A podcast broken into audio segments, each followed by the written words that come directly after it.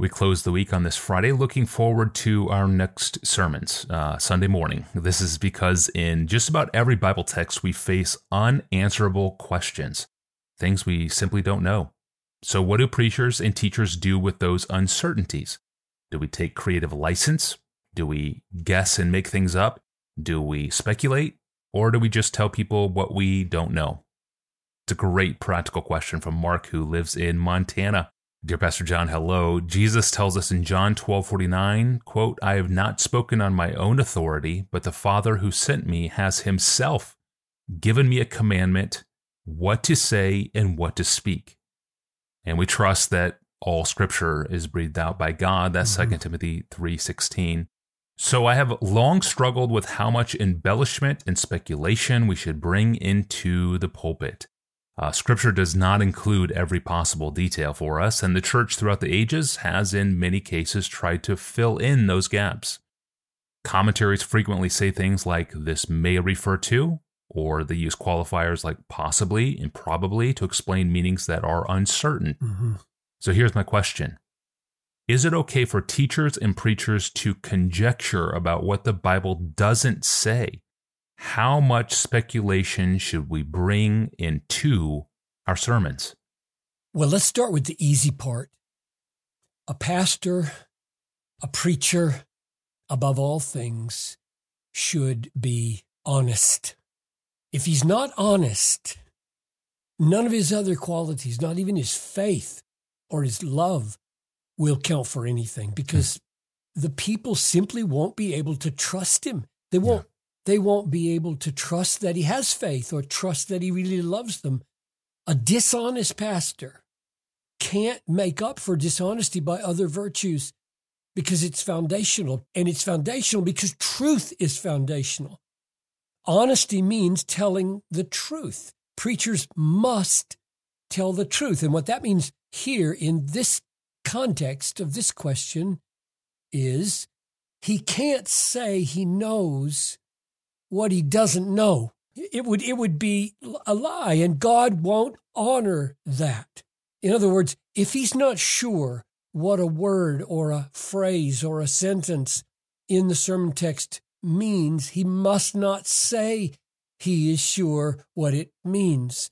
So, the first principle of how much uncertainty you admit into a sermon is you admit as much as you must in order to be honest with what the people need to know. Hmm.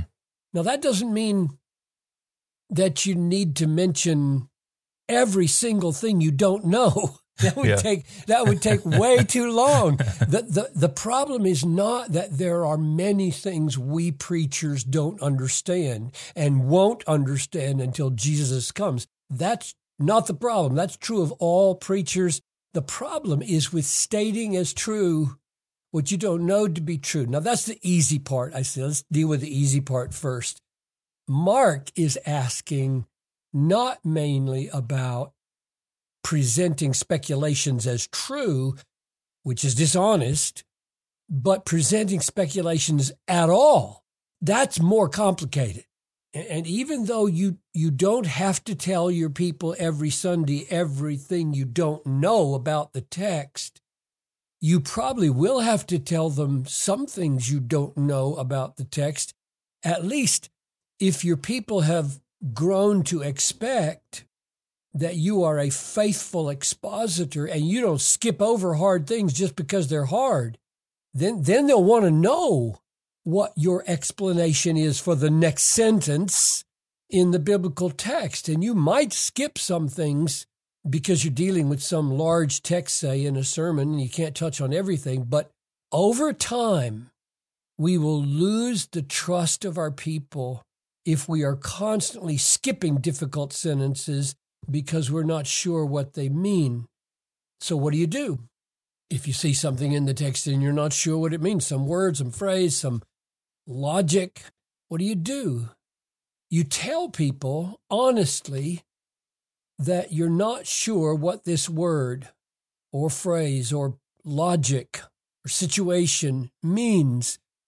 Then you tell them what you think it means and you give them the reasons why you think that that they can see in the text. And then you tell them one or two of the other possible understandings and why you don't lean toward them. And then, if you can, you show them elsewhere in the Bible that these two or three alternative interpretations are all true to reality. They're true to reality, even though you're not sure which of those realities is being referred to in this text. In other words, you're not going to say that one of the possible interpretations is contradictory to the reality that other passages in the Bible clearly teach. You're not going to fault the Bible as contradictory. You're going to give your people the possible interpretations, which in fact could be true given what is taught elsewhere in the Bible. Now, there's one other angle on this issue of bringing speculation into Christian preaching that I want to mention. And I think Mark is getting at this in one of his concerns as well. It has to do with the use that preachers make of sociological or philosophical or psychological or even canonical backgrounds to what the text says, which may or may not be the case. And it's not obvious from the text.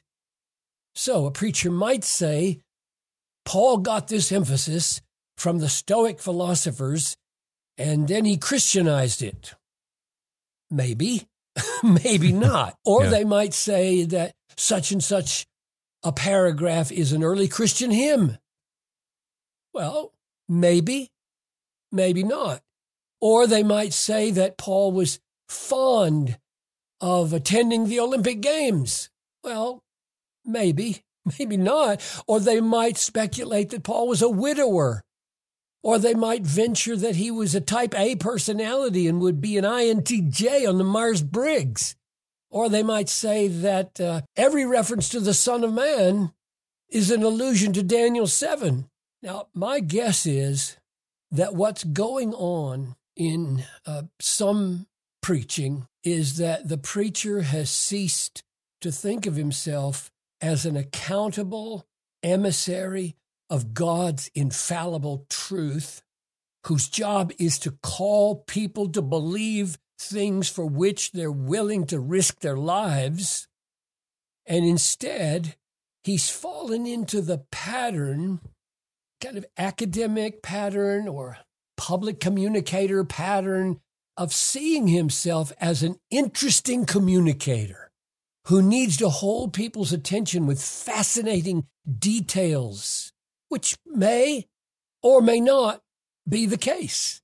So, my closing warning would be to the degree that a preacher builds his sermons with materials that people cannot see for themselves in the Bible, to that degree, he loses authority and he loses the power to build faith. And he has passed over into entertainment, even theologically rich entertainment, canonically captivating entertainment, which he thinks the people will find interesting, fascinating, intriguing, whether they see it in the text or not. In fact, one of the yellow flags that I spot in preaching is when the pastor says, Well, I find it intriguing that.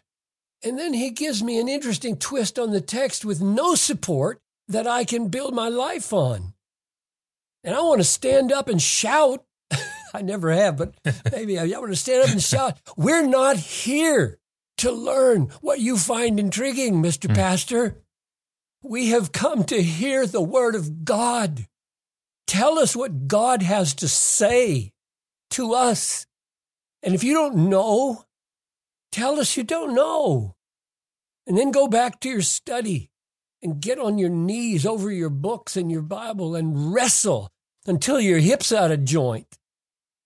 And then when you've got a message from God, bring it to us, and we will be very, very thankful. Yes, a life built on speculation about what the Bible might say is not going to hold up over time.